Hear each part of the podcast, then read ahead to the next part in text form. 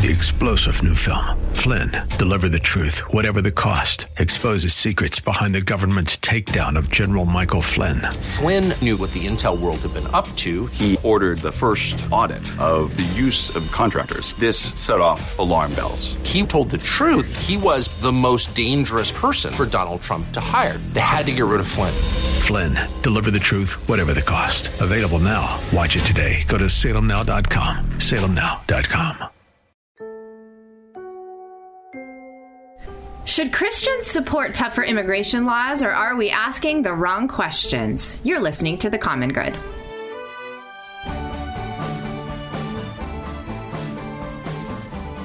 Hey, everybody, welcome back to The Common Good. My name is Aubrey Sampson alongside my special guest co host, Catherine McNiel. And we are thrilled today to be joined by friend of the show, Matthew Soerens.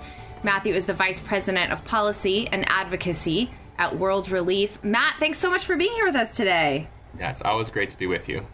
We love having you. So, Matt, uh, before we dive into some more specific questions, give our listeners who aren't familiar with World Relief an idea of what it is World Relief is about and does, and what do you specifically do there?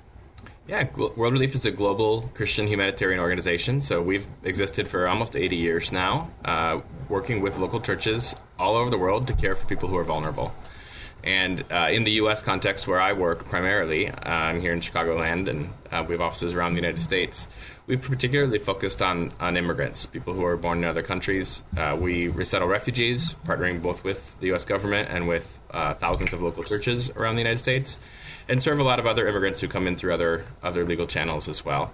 Um, my particular role is on our advocacy and policy team. So basically, helping, um, you know, 99% of the work World Relief does is sort of on the ground, helping with local churches and directly to care for immigrants, care for refugees. But my job is to help address some of the systemic challenges. So, how many refugees come to the United States in a given year? That's hmm. a decision for the president? And is there anything that the church can do to help influence how the president thinks about that? Mm. Um, how do we think about dynamics of other immigration legal processes and uh, people seeking asylum or those who are coming to fill an economic need? Uh, my job is both to try to encourage our elected officials to think about those issues in ways that we think are consistent with our biblical principles as an organization, yeah. but then also to help the church think about those issues in biblical ways, which isn't necessarily always the first lens that even Christians hmm. think about these topics. It's yeah. even for in the church, it's sometimes a political conversation or you know economic security, all those dynamics, which are important. But our challenge to the church is out to step back and say first, how do we think about this as Christians in ways guided by the scriptures? It's great, Matt. Matt, that's such a great reminder for us here on this Christian program. Um, I know you've written about this extensively and could probably give a full weekend seminar on it, but how can we think as Christians or biblically about the topic of immigration in America?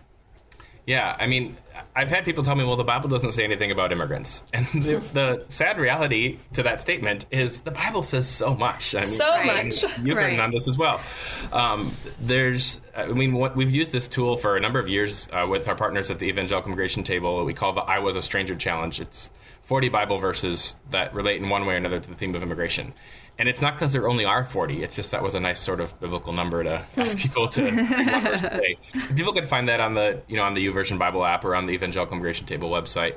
Um, but you know, big picture, some basic biblical themes. One is that God cares for people who are vulnerable, and in the hmm. Old Testament, mm. the orphan, the widow, and the foreigner, or yeah. the sojourner, the stranger, the immigrant, depending upon which English translation you're reading. Um, another basic theme is that many of the heroes of our faith crossed borders at different yeah. points in the story. Yeah. From Abraham to Moses, uh, all the way, you know, Jesus himself fleeing persecution mm-hmm. and going to Egypt as a small child, mm-hmm. which fairly closely meets what we would now consider the definition of a refugee.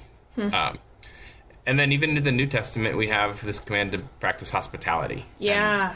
And, uh, you know, that isn't just having your, your friends over for lunch or having a, you know, a clean guest room for your in-laws those are nice things to do, but in the Greek of the New Testament, hospitality is philoxenia. It is the love of strangers. Mm. Not necessarily an American cultural value. Um, we, I grew up watching Saturday morning cartoons. Probably you did as well. That had these service announcements about stranger danger. Yeah. Yes. send those messages to kids. I, you know, I want to protect children as well, but.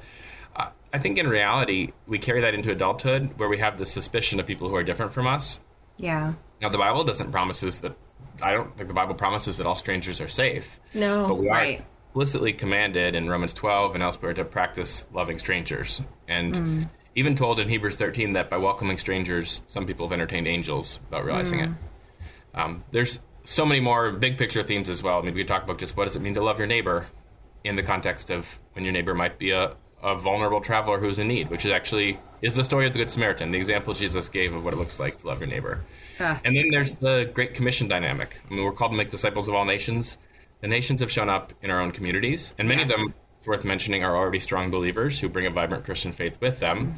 But others may never have encountered the story of the gospel had they stayed in their home country. And um, there's an opportunity for the church there. If we are faithful to that command to love our neighbors, that will elicit all sorts of questions of why. And we get to, Yeah. as First Peter says, to be ready to give an answer to everyone who asks you for the reason for the hope that's within you, and to do so with gentleness and respect. Oh, thank you for that, Matt. That's so such a good word for all of us. Um, give us a, a rundown. This is a broad question, but I know you're you're asked it quite a bit. If if someone were to say to you, "Okay, well, what's going on at the border, and what can Christians do?" I know that is a massive question, but fill us in as best you can. Yeah, it's hard to answer that concis- concisely, but the border is a really challenging situation right now. One thing that I think most Christians and most Americans probably haven't realized is that there's been a really interesting shift at the US Mexico border from most people coming and trying to sneak into the country in order to usually find a job somewhere within the United States. That still happens in some cases, but what's more common in recent years is people crossing the border looking for the Border Patrol to seek asylum. So, asylum is uh, something offered under our U.S. laws where if you can demonstrate a credible fear of persecution for particular reasons under the law, the law says you're allowed to stay. Now, some of the people who are crossing have really compelling reasons and good evidence of that, others really don't. There's a lot of cases that are frankly kind of gray. They might have a good story, but do they have the evidence to back it up? Or it's a little unclear if it fits into the precise uh, uh, grounds under U.S. law. But the real challenge is we have such an incredible backlog to process those cases. The average amount of time for an asylum uh, decision right now is about four to five years. Wow. And that creates this additional question of, well, what do you do with people while they wait? Do you hold them in jail? Do you send them back to Mexico, which there's international, you know, Mexico may or may not take them back. That's part of the challenge we've seen in the last year. Mexico will take back people from certain nationalities and not people from other nationalities because they're a separate country. They can do it, you know, they have some say in that. Um, or do you let them into the United States while they wait for the court case once going through a criminal background check and all that? That happens in some cases as well. Even then, it's uniquely challenging for those individuals because they're not authorized to work when they first arrive. It takes months before they're eligible to even apply for work authorization. Um, even though there's plenty of jobs, I mean that's the irony is we have five million more jobs right now than we have people looking for work in this country. Wow. It hasn't always been the case, but that is the case right now. Wow. Um, so one of the easy policy, you know, fixes would be, you know, let people work lawfully sooner. Another, of course, would be increase the capacity to uh, adjudicate asylum claims with more immigration judges, more asylum officers. And that would cost some money from the federal government, but frankly, it would be money that you'd save by not doing detention as much as we do, which is also Interesting. wow. Oh, that's wow. interesting. Matt, thank you so much for all of this information. We're going to continue our conversation with you when you when we return. But Matt, for people who don't know how to connect with you or connect with World Relief, uh, can you tell us where to find and follow you? Yeah, so worldrelief.org, and you can click through to find our Chicagoland offices there if you're local. You can also find out about some of the work that we do along the border. So we work with churches on the Mexican side of the border who are uh, caring for people who have been some are waiting sometimes for a very long time to be able to seek asylum in the United States. Um, I'm also on Twitter, probably more than I should be. Uh, uh, M A T T H E W. Last name is S O E R E N S. And World Matt Relief on Soerens- Instagram, and all that as well. Matt Soerens is the Vice President of Policy and Advocacy at World Relief. We're going to continue our conversation with him when we return. You're listening to The Common Good on AM 1160, Hope for Your Life. Matt, Catherine has a fun question for you. We are dying to know your answer.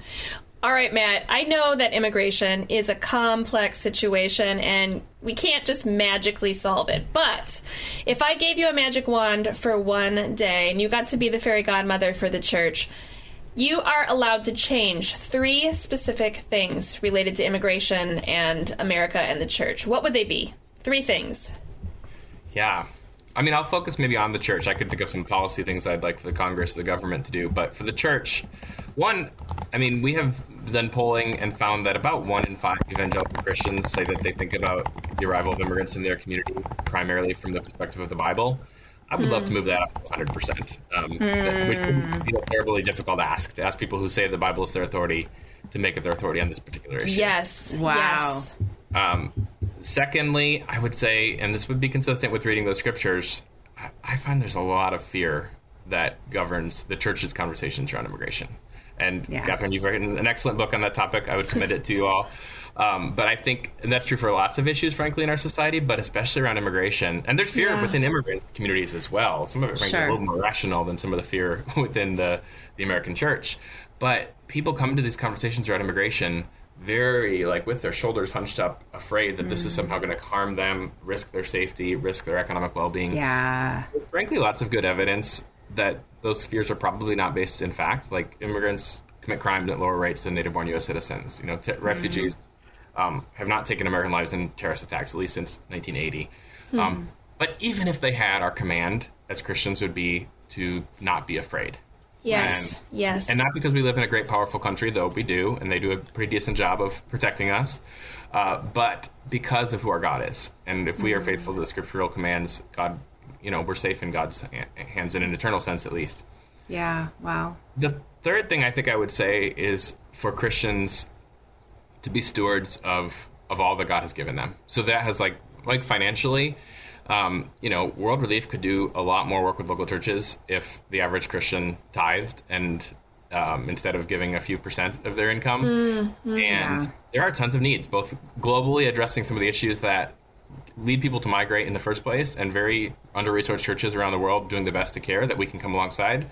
And then to come alongside churches here to care for immigrants and, and a number of other vulnerable populations beyond those who we serve as well. But I think that's a stewardship dynamic. The other yeah. dynamic I would say would be a stewardship of our influence. Yeah. Um, mm. Most of us are U.S. citizens. We get to vote every couple years. Um, but we have influence even beyond that into how our policies work. And to be really clear, World Relief, we're not a partisan organization. We're not here to tell you to vote for Democrats or vote for Republicans or either of those things. Yeah. Um, we do want to encourage Republicans and Democrats and independents and everybody else to approach the policy dynamics that affect vulnerable populations, whether those are immigrants or unborn babies or um, the homeless or any other number of groups of people, in ways informed by their faith. And mm. I think, you know, there's so much really potential there if the church would speak in in a unified way and how to address immigration policy issues. I think. Yeah. Yes. Me, tragically, we're more often to see politicians attack immigrants in kind of ugly ways or dehumanizing ways, and maybe thinking that they're appealing to Christian voters in the process, and, and maybe they are in some cases. Um, but I think that's another area where I would love to see the church be stewards, both of their resources, but also their influence. So, Matt, I actually want to ask you the same question, but with government policies. If you could be a fairy godmother for the government for the day and change three very specific things, what would those things be? Yeah, I think the three things I would do the first would be make it easier to immigrate legally. Uh, that doesn't mean unlimited immigration, but the reality is, we yeah. mentioned the labor needs. Um, you know, I work really closely with people who are waiting in decades-long backlogs to be reunited with family members who are here lawfully, mm-hmm. trying to go through legal processes to be with their families. Um, and the U.S., which you know has historically led the way in terms of refugee resettlement on the global level, has now, in the last five years or so, resettled 30,000 refugees or less. When you know you go back to mm. 1980, we resettled more than 200,000 refugees. We could be yeah. doing wow. at a time that there's more refugees refugees in the world, um, and that's a legal form of, of migration. Uh, the second thing I would say is that I'm all for making it harder to immigrate illegally. Um, you know, I hmm. think those things go together mm-hmm. because you give people legal avenues to migrate, and they can go through background checks and be vetted thoroughly only those who don't want to go through those background checks are likely to go through an unlawful mechanism. Wow. Um, wow. And the reality is, so many people coming to our border are actually trying to go through a legal process, but it's incredibly backlogged. And so uh, others really don't qualify for asylum. But if you would make a way for them to apply for a work visa to go meet a need in the agricultural sector of our economy, for example, they much prefer to do so than working with a, a really cruel smuggler who could mistreat them. Hmm. Mm. Uh, but you know, you also can disincentivize unlawful entry by having more security at our borders, and we're for that, for more uh, yeah. more resources at the border. The third question is what do you do with immigrants who are already here unlawfully? Uh, most of them have been here 10 years or more at this point. Many yeah. of them have children born in this country. Mm-hmm. And what we what I think the solution there is, and World Relief has maintained this for a long time, is not an amnesty that says you broke the law, but the law doesn't matter. Here's your citizenship. Because we think Romans 13 and other biblical passages really compel us to respect the law. It's also, though, not to find 11 million people or so who are here unlawfully and just round them up and deport them, which just on a mm. logistical level, you know, would take a fairy godmother to figure out how to do. Yeah. Right. But also fiscal impacts. And, uh, you know, we also believe God has established the family. And we don't want to take those parents away from their U.S. born children. Um, so what we've said is there ought to be a way for people to come forward, pay a fine as a form of restitution, a penalty for having violated an immigration law and then have the chance to earn permanent legal status and eventual citizenship over time if they're willing to meet certain requirements. Which, in my experience, and you know, I worked in an immigration uh, as an immigration counselor for World for many years. I go to a Spanish-speaking church. The vast, vast majority of people who are in that situation would like line up at four in the morning yes. for the opportunity to pay a few thousand dollars or whatever mm-hmm. it was as yes. a penalty if they could have the chance to be safe and secure and know that they wouldn't be separated from their families. Mm-hmm. Oh, thanks for that, Matt. That's those are such wise, uh, wise things to consider. Okay, we've got a couple more minutes. I do want to ask you about this bill in Florida that you mentioned to us off air. Can you talk to us about what that bill is and how it might impact the church? Yeah, so in Florida, there's a bill that um, is moving through the state legislature. It's SB 1718 uh, that does a number of things affecting immigrants, but the one that none of which, honestly, from Relief's perspective, are things we think are worth doing. So we'd prefer the bill just go away. But the really concerning element that we're particularly focused on is an element that redefines smuggling to basically be anyone who transports someone who entered the country unlawfully uh, and who knows that they are unlawfully present in the country or should have known. Mm-hmm. And what we, you know, our ears immediately go up on that is, well, what does that do to churches? Uh, many of which, right. in a mm-hmm. state mm-hmm. like Florida, which has 700,000 undocumented immigrants, like this is not a mm-hmm. state with no immigrants.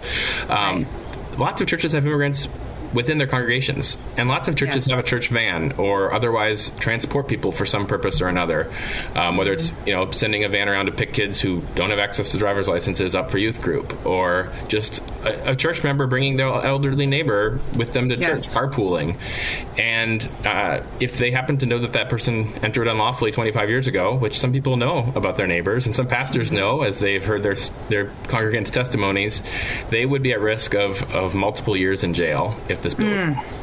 Or maybe they would never enforce it. That's you know sort of one of the responses we've got. Well, we don't intend to like use this bill, but then you shouldn't write it because honestly, right. churches mm. are going to go to their lawyers and say, you know, what is our legal liability if we run this transportation ministry?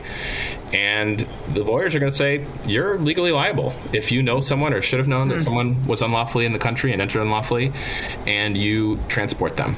Um, I mean, and they will shut down transportation ministries. It, literally, the example Jesus gives us of what it means to love your neighbor involves mm-hmm. transporting someone to get help. And That's I, true. Wow, wow. Oh, Matt, that is certainly. So I have so many follow up questions. So I'm glad that you're going to stick with us after the break. We'll continue our conversation with Matt Soerens, the Vice President of Policy and Advocacy at World Relief. You're listening to The Common Good on AM 1160. Hope for your life. Now, Matt, I know that you work in advocacy. You're advocating in policy and you're advocating in the church, but I also know that you're a family guy. You've got kids. You intentionally live in community among immigrants. What does this look like for the common person? How can we talk about these things as we're parenting or as we're just going about our lives in community? Yeah, I appreciate that question, Catherine. You know, it's really important to me and my wife Diana. Like, like I care about the policy, the big national issues. Obviously, I've been working on those for many years, but I never want to get disconnected from the people whom this directly affects, which I think mm. is part of the reason I've I was sort of politely refused to move to DC. Not that there aren't also hmm. immigrants in DC, um, but you know. I, I, love the community where we live in the suburbs of Chicago. And you know, my wife and I are part of a Spanish-speaking church where these dynamics that I read about in the newspaper and sometimes write about for the newspaper are affecting families that I know really yeah. directly uh, whether they're refugees who came through the refugee resettlement program or immigrants. A couple weeks ago, we met a Mexican pastor whose life was at risk because he was a little too good of his, at his job of drawing people out of lifestyles of drugs and gangs, and now the wow. gangs are after him. And he's wow. got a asylum claim, and he showed up in our church, you know, and um, and we're trying to figure him out. Can World Relief help you with legal support, and what else do you need? Um, but those it's really important to me you know and i love you know for my kids as well like i want my kids my son asked me the other day like so what it is you do at world relief what is your job and you know i can point to him like you know your friend who lives down the street like his family's got this situation and Yeah. we're trying to see if we can change some things for their family so they could have some of the same opportunities that you're having that you didn't realize were some special opportunity, but because you were born here to U.S. citizen parents, you've got a different set of opportunities than some of the other kids in our neighborhood. And with that comes some stewardship for you, you know, eight-year-old Yeah. Anaya. Um, so I love, you know, being able to help my kids think about these dynamics as well. And Matt, diving deeper into that, how do you talk to your kids of some about some of the harsh realities, uh, the suffering, the pain, the evil, and perhaps even what you know they see maybe their Christian. I, I'm going to put people in boxes here, so bear with me, but they might see their Christian grandparents saying something different than you're saying. Like how how do you kind of help kids navigate all of those difficult things? Yeah, I mean, I, again, my kids have had some unique opportunities just because of where we live and because of my job. Like I mentioned, my son's F and I out last year. I took him to Ciudad Juarez, and we visited a church that was hosting asylum seekers. Um, and so, helping him to have that like firsthand perspective. Uh, I mean, I and actually, it was one of my best visits because sometimes it's just sort of awkward dynamic. You're visiting people, and you don't want it to be like we're visiting the zoo. Like you know, you want to Right. people, but there is this kind of artificial barrier of like, well, we have this passport in hand where we have the freedom to leave here, and, and you don't.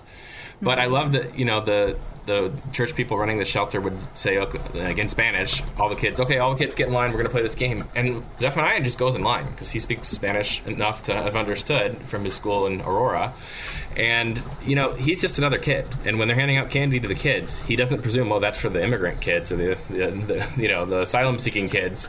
He likes candy too, it turns out, and it was just hmm. you know, I was able to connect with these mostly mothers as a parent and not just as like I'm a policy advocate and you know I work with these churches but hey I have a kid and I understand you know how much you love your kids and why you have felt the desperation that you feel. Um, then you know he comes back and he does interact sometimes with people who have different perspectives but I think he has the benefit of just being like well the kid I met in Juarez that wasn't his story that you heard about. Him so maybe you should like watch some different news or I don't know. My parents told me this is what the Bible says, and that's always a good, you know, for for for our fellow sisters and brothers in Christ, for whom the Scripture is at least their professed authority. Uh, even with kids, I think it's a unique opportunity to point people back to what does the Bible say on this. It's great. Matt, what is a story that gives you hope as you look around um, the immigration climate and landscape, either in the church or in, in government? What, where are you finding hope to keep going these days? Yeah, you know, my mind went in a few different directions there, but I, I, one is because I saw the tweet just before we, we jumped on the air here. You know, there there's a member of Congress down in Texas, uh, Congressman Tony Gonzalez. He's a Republican. He's actually got the longest border district of any member of Congress in South Texas, and he is, uh, in some ways, I don't want to say single-handedly, but he is holding up a really, from our perspective, negative bill uh, in the House of Representatives that would basically shut down asylum at the U.S.-Mexico border, um, not you know improve the situation and improve processing, but just basically say no more asylum at the U.S.-Mexico border if if really impossible metrics are not met. And he's doing so because he says, I don't think this is a Christian bill. I can't, in good faith, as a follower of Jesus, accept this legislation. And the margins of Congress right now are that one or two members can sometimes stop really bad legislation from going through. So I just happened to see his tweet on that, and I, you know, I don't know Congressman Gonzalez or all of his particular dynamics, but I think it's important to, you know, really affirm people on both sides of the aisle who are allowing their faith to influence how they address public policy issues. And so that I was encouraged by that minutes ago, Yeah. and um, that's the first thing on the top of my mind right now.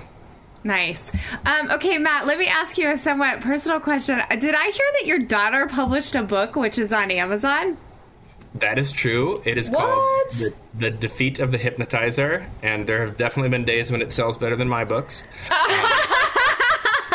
not that I look at this daily, but um, um, yeah, Zippy was uh, Zipp- her name is Zipporah Soerens. Uh, she's her actual you know name on her book. Uh, Zippy was part of this really cool young writers program here in Aurora, and they helped her to. It's you know she's was in third grade at the time. She's now in fourth grade. She actually just wrote a, a sequel. It's called The Summer of the Lemon Wars. Um, it's very good. Wow. Wow. She's such a creative girl, and I'm so proud of her. And What in the world? yeah, So amazing. So you can find, you can go ahead and order her books on Amazon. Is that right? Yeah. Oh, mean- it's so awesome. And I blame my wife for typographical errors because she was the editor, but I around that. But really, We're- Zippy's ideas and Zippy's words. So Oh, I love that. So cool. Matt Soerens is the Vice President of Policy and Advocacy at World Relief. Matt, where can our listeners follow World Relief and follow what you're doing? Yeah, um, you know all the social media sort of places. It's just World Relief, or I'm at Matthew Soerens, uh, especially on Twitter. It's mostly where I am on social media. Um, also, World Relief is on the internet, worldrelief.org, and there's a link to our Chicagoland offices there as well. Or I also help coordinate something called the Evangelical Immigration Table. There's a bunch of resources there at evangelicalimmigrationtable.com. Thanks so much for being here with us today, Matt. We really appreciate your time. Yeah, thank you both. I'll be back again on Monday with my regular co host, Brian Fromm. We'll be there from 4 to 6 p.m., but it's been so fun having you all week, Catherine. Thanks a lot for being here. It's been so fun to be here. For Catherine McNiel, I'm Aubrey Sampson, and you've been listening to The Common Good on AM 1160. Hope for your life.